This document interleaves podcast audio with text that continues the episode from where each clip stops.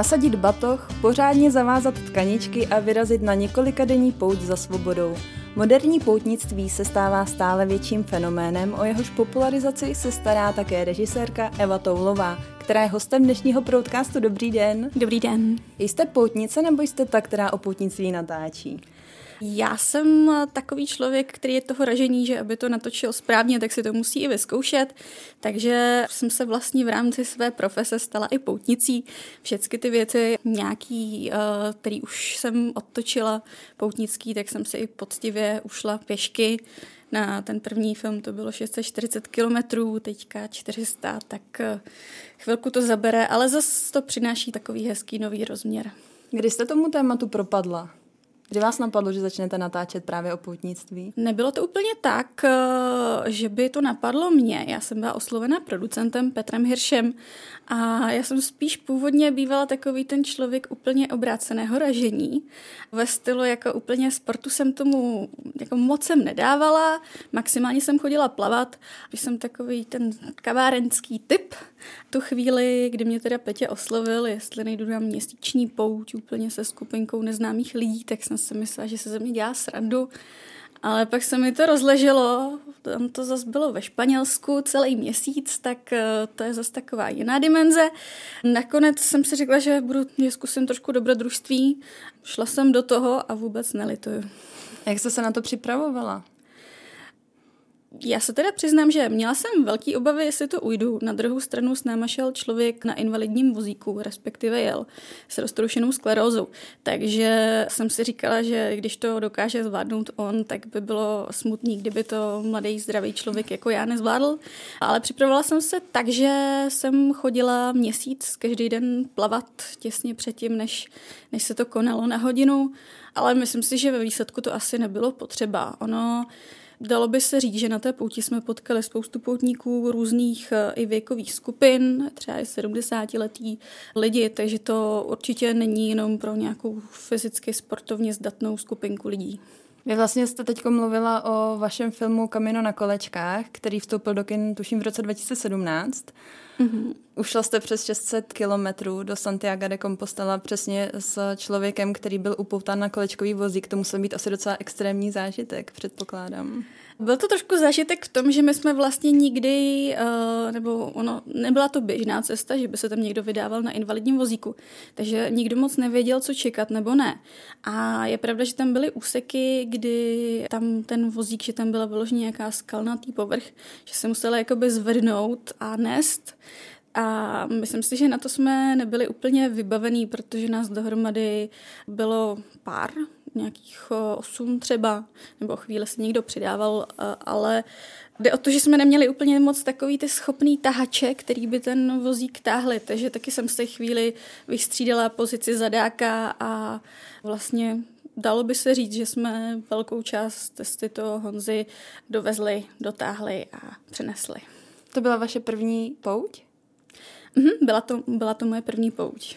Mě právě zaujalo, že v jednom z trailerů k vašemu novému hranému dokumentu Pěšky bez hranic zazní, že není důležité, v jakém stavu člověk tu pouť začne, ale v jakém stavu ji skončí. Tak v jakém stavu jste byla vy po vaší první pouti?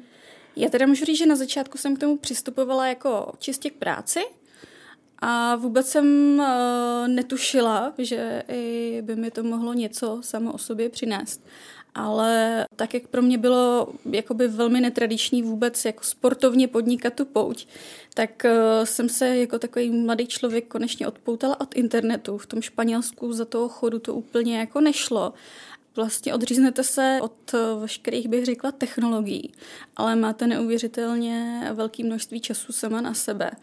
A myslím si, že to byla taková ta první dlouhodobější chvíle v životě, kdy vám běžejí ty myšlenky a vlastně zjistíte, že přemýšlíte nad věcmi, nad kterými jsem si třeba ani jako nemyslela, že bych je kdy chtěla. Takže si myslím, že jsem došla k nějakému vlastnímu sebeuvědomění. V tom dokumentu Pěšky bez hranic jdete zase jiné stezky. Mohla byste nám říct, jaké?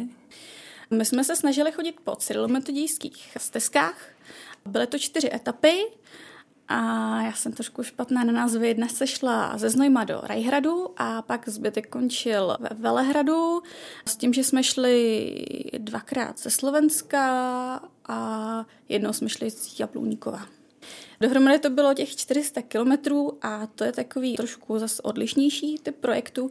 To jsme se snažili to moderní poutnictví přiblížit právě lidem, kteří to nezažili. Vybrali jsme teda herečku, je to teda polohrané, jsou tam i hrané scény a skrze vlastně ten její příběh, kdy ona na pouť taky nikdy nešla, my jsme ji teda hezky provedli těma etapama, jsme se snažili ukázat, co to může přinést tomu modernímu člověku, s čím se musí potýkat, snažili jsme se to ukázat co nejrealističtěji, včetně počasí, špatného vybavení. Mohl by to být takový trošku návod a motivace, proč poutničit.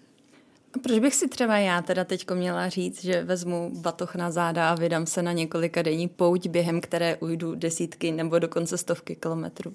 Původně to bylo teda náboženská taková výprava, dneska už to vůbec neplatí. Dneska uh, si myslím, že to je taky oblíbený i způsob trávení času i mladých lidí, i nevěřících. Ale ona ta pouť, uh, já myslím, že vlastně nemáte nikdy moc šanci být tak nějak sám se sebou, i když jste doma, tak jste na tom internetu trošku, nebo vás někdo ruší, nebo jste na telefonu. Ta pouť, no to není jako hezká vycházka, ona je to vlastně taková jako občas strastiplná cesta, plná nepohody pohodlí. Ale tím, že jakoby výjdete z té své vlastní komfortní zóny, tak zase vám to ukáže nějaký jiný rozměr sám sebe. Vysvětlujete si třeba tím i to, že to moderní poutnictví uh, má teď takovou popularitu, třeba to, že jsme zahlceni právě těmi informačními prostředky, internetem a tak? Já si myslím, že určitě, protože my jsme hodně často přemýšleli, jaký jsme měli vlastně dětství my jako děti a jaký ho mají vlastně jako děti. Já jsem taková, že potřebuji nějaký trošku impuls. Já vlastně zajdu si na tu procházku, ale vždycky, my jsme teda chodili na ty sdílené poutě, vždycky jako, když už, když už je skupinka stejně třeba smýšlejících lidí, tak eh, vás to víc nakopne, anebo jako častěji si řeknete, a tak půjdu, tak nepůjdu, sedíte u kafíčka, zrovna začnou dávat váš oblíbený film a nejdete prostě. Takže tak. Sdílené poutě znamená, že na ně jde víc lidí najednou? Je to tak, my co jsme šli, tak zrovna to Santiago, tam byl spíš jako nějaký tým, který se snažil toho Honzu dostat do Santiago, ale u Pěšky bez hranic tam eh, je to o sdílených poutích, takže vlastně ta naše hlavní hrdinka jde s nějakou skupinkou. A, a můžu teda říct, že na to, že těch lidí, já vím, že teď v době koronaviru je to trošku nerealistický, ale bylo třeba 25 nebo klidně i 30 eh, člených skupinky, tak se mi nestalo, že by tam byl jako nějaký člověk, člověk, který by byl nepříjemný nebo nějak kazil tu partu, že mně přijde, že jsou všichni tak jako dost dobře nalodění, aniž byste je třeba znali. Bylo to většinou jako, že neznám tam nikoho, ale vždycky vyšel nějak kolektiv, že jsme si to všichni užili. A kde člověk najde takové spolupouťovníky? Já se přiznám, že on mě teda hodně motivoval, náš producent Petr Hirsch. On je teda i vášnivý cestovatel, šel pěšky, já nevím, dokonce tam už to bylo v tisících kilometrech, že se vydal eh, na, jmenovalo se to, myslím, desetitisícový kilometrový vejšlap a, a podobný. Takže ten cestuje hodně a tam si myslím, že on je prostě poutník tělem i duší a pořádá různé takovéhle ty, uh, sdílené poutě, ale samozřejmě to si může v podstatě každý nějak, nebo vím, že jsou určitě nějaké skupinky i na sociálních sítích, i na webu se určitě najdou, ale myslím si, že teď je tomu příhodná doba, když se domluvíte s pár kamarádama, samozřejmě po testech a podobně, tak uh, můžete vyrazit. Já myslím, že být v přírodě je teďka to nejlepší, co člověk může udělat. Vy jste tedy natáčeli s herečkou Terezou Petráškovou. Ona neměla s putnictvím žádné zkušenosti? Neměla vůbec. My jsme to točili během jednoho celého roku. A jde hezky vidět, jak na té první etapě tam jde s eh, yoga karimatkou, s pacákem, který tak jako neuvěřitelně těžký, že po pár kilometrech už prostě nemůže chodit. A přitom na té sdílené pouti tam byly třeba 70 letý lidi, kteří to celý jako všichni všecko zvládli, ale ona, jak tam byla ten první den, jak neměla žádnou zkušenost, tak eh, došlo i k slzám na té první etapě, a to, to je teda mladá jogově vycvičená herečka. A vlastně na konci vidíte, jak už je to takový trošku vyšlapaný poutník a to jsme měli jako ošklivý počasí, to nám pršelo snad nonstop, ale Vlastně tak nějak se na to naladíte, máte už nějaké zkušenosti, takže jde vidět velký přerod od té první a poslední poutě. Takže ten dokument sleduje vlastně i nějaký ten fyzický, ale i psychický eh, přerod, jak vy říkáte. Právě. Přesně tak. My jsme se snažili, ať eh, nám Terka popisuje, co se jí tak jako eh, trošku honí hlavě, jestli ke konci už třeba šla na tu pouť. První to bylo jenom dobrodružství, na kterým si tak trošku s odřenýma ušima ho zvládla a myslím si, že po té první už se jí úplně na žádnou další nechtělo a u té poslední už to měla přesně daný tak, jak by to mělo být, že tam jdete třeba s nějakým i vnitřním problémem, který se snažíte v sobě vyřešit a už, už byla perfektně vybavená a vlastně jsme se na to všichni těšili. A vy jste se rozhodla teda pro tu formu hraného dokumentu. Nebojíte se třeba, že to trošku zničilo tu autentičnost? My jsme se snažili dát tomu nějaký příběh. On byl problematický propojit vlastně ty čtyři různé trasy, které jsou ve čtyřech různých obdobích, tak aby to mělo nějaký koncept, aby to mělo smysl, tak proto jsme si vybrali tu jednu poutnici člověka, který to ještě nezažil a trošku jsme jí ten hraný příběh dát museli, aby, aby to vůbec fungovalo, protože se střihnout čtyři různé poutě, to, to by asi, asi by to šlo, ale nevypadalo by to tak, jak bychom chtěli. A ten propojující příběh je reálný, nebo ten je smyšlený? Ten, ten je smyšlený, ale ona vlastně, Tereska je taky maminka na mateřský. Mít maminku na mateřský, který přichází domů v pozdních nočních hodinách, manžel, pokojený z práce, vidí tam tu šťastnou rodinku a Terka má místo toho doma takový to zlobidlo, teď vlastně celý den kuchtí nějaký domácí práce a vlastně vidí, že se vůbec nějak nerealizuje a něco jí v tom životě chybí, tak jsme se snažili najít tenhle ten univerzální příběh, protože si myslíme, že by se v tom některé ženy najít mohly. A ne, je důležitý mít v životě ještě něco, když už nemá člověk nějakýho koníčka nebo prostě nějaký rozměr, kde, kde by si to mohl trošku užít. A vy jste předpokládám s Terezou Petráškou nadále v kontaktu. Chytlo jí to? Chystá se i na další poutě, i přesto, že už se nebude natáčet? Chytlo jí to, my už jsme nahlášený samozřejmě s Peťou na různý poutě, protože jsme si, nebo z těch poutníků máme přátele. Problém je, že teďka se moc chodit nedá. My, co chodíme, tak chodíme na eh, vícedenní poutě, že se tam i přespí, je tam ta atmosféra, že dáte si tam to pivo. Teď je všechno zavřený, jsou zavřený i ubytovací služby, takže máme vypsaný termíny a vždycky, jak k němu dojde, tak se to zruší. Jak vlastně takový poutník přespává kde? No, vždycky tam, kam dojde. To je, to je zajímavé, eh, proto je vždycky dobré možná jít v těch buď skupinkách, kde tam máte toho organizátora, který vám to trošku naplánuje. Víte, že tenhle den dojdete 20 kiláků tam a už máte třeba domluvenou, ale jsou to třeba jako tělocvičná, spíte na žiněnkách, nesete si sebou spacák. Jak je těch lidí hodně, tomhle je to super, že Petě nám to takhle naplánuje, anebo teda samozřejmě můžete mít sebou, a to už je teda hodně na těžko, nějaký stany a můžete přespat pod stanem, pod širákem, určitě to jde. Kdybych si teďko řekla, že se chci vydat na pouť, u čeho bych měla začít? Tak určitě by se mělo vymyslet odkud kam, trošku si projít ten terén, počasí, já myslím, že tady Česká republika je úplně jako ideální, že se vám vlastně nemá co stát. Ale co jsme šli třeba tím Španělskem, tak tam jsme měli chvíli, kdy vám třeba fakt dojde voda v té krajině a musíte se na ten den trošku víc připravovat, nebo tam bylo už plný ubytování, tak fakt spíte pod, pod širákem. Takže určitě vidět, kam dojdu, připravit se na počasí, já jsem trošku fanoušek toho, že když víte, že bude deštivo, tak se toho nemusíte bát já teda deštivo miluju, ale spíš si myslím, že nemít to jenom jako procházku, dát si třeba trošku vyšší cíle a jít třeba i do nějakého menšího komfortu, protože já myslím, že pak teprve v rámci toho nepohodlí víc poznáte sami sebe. A na co by člověk neměl zapomenout při tom balení? Já se jako obávám, že já jsem přesně ten člověk, který by si vzal ten největší spacák, který doma mám, aby hlavně, aby mi bylo teplo. Tak eh, určitě by to mělo být co nejlehčí. Ono záleží, jestli teda ten spacák mít budete, nebudete. Mít dobrý boty, to je základ. Určitě pláštěnku, a třeba my jsme šli za různých i tenhle ten film ročních období. Takže jsme se vyzkoušeli i zimu, který jsem se bála nejvíc. Ve sněhu jsme šli v mrazu. A to nebylo třeba tak horší jako v dešti, jsem zjistila. Takže mít eh, počítat i s tím, že vám všechny boty promoknou. Měli jsme všichni výborné boty, všem promoknou, takže počítat i s tím, že pak třeba druhý den musíte do těch eh, studených mokrých bot, že vám neuschne, tak s tímhle. Ale třeba mě překvapilo, že když jdete úplně v zimě, v mrazu, tak eh, není to tak, že byste na sebe měli hodit co nejteplejší věci, ale mít třeba co nejvíc nejtenčích vrstev, protože jak se člověk hýbe, tak ono vlastně nemáte šanci, aby pokud se nezastavíte, aby vám byla zima, když jdete trošku svižnit. A pokud je teda zima, tak eh, doporučuji velmi vřelé zahřívání zevnitř. A vy chodíte teda i v zimě? No, teď eh, na tomhle právě projektu Pěšky bez hranic jsme šli i v zimě a měli jsme, když už to byly čtyři trasy, tak jsme se snažili, ať tam máme jaro, léto, podzim, zimu.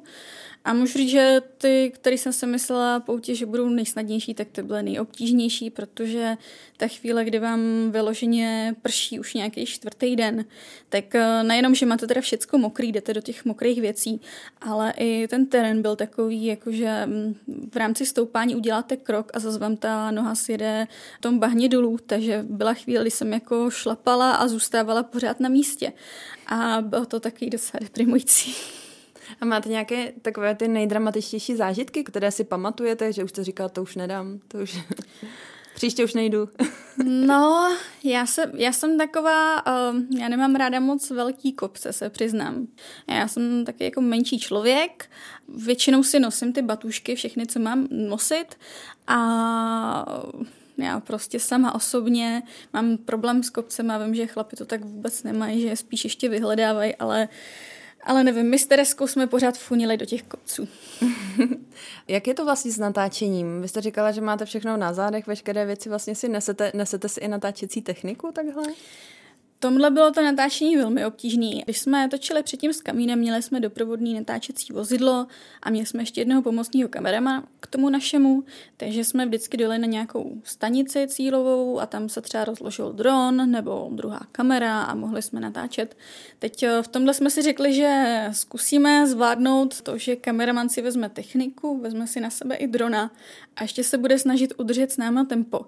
Což eh, já třeba zpětně hodnotím, že to zase až tak moc přínosný nebylo, protože my jsme se snažili, aby ta hlavní hrdinka šla s tou skupinkou, což je problém, protože ta skupinka byla to, nebyla tam kvůli natáčení, byla tam vyloženě kvůli pouti.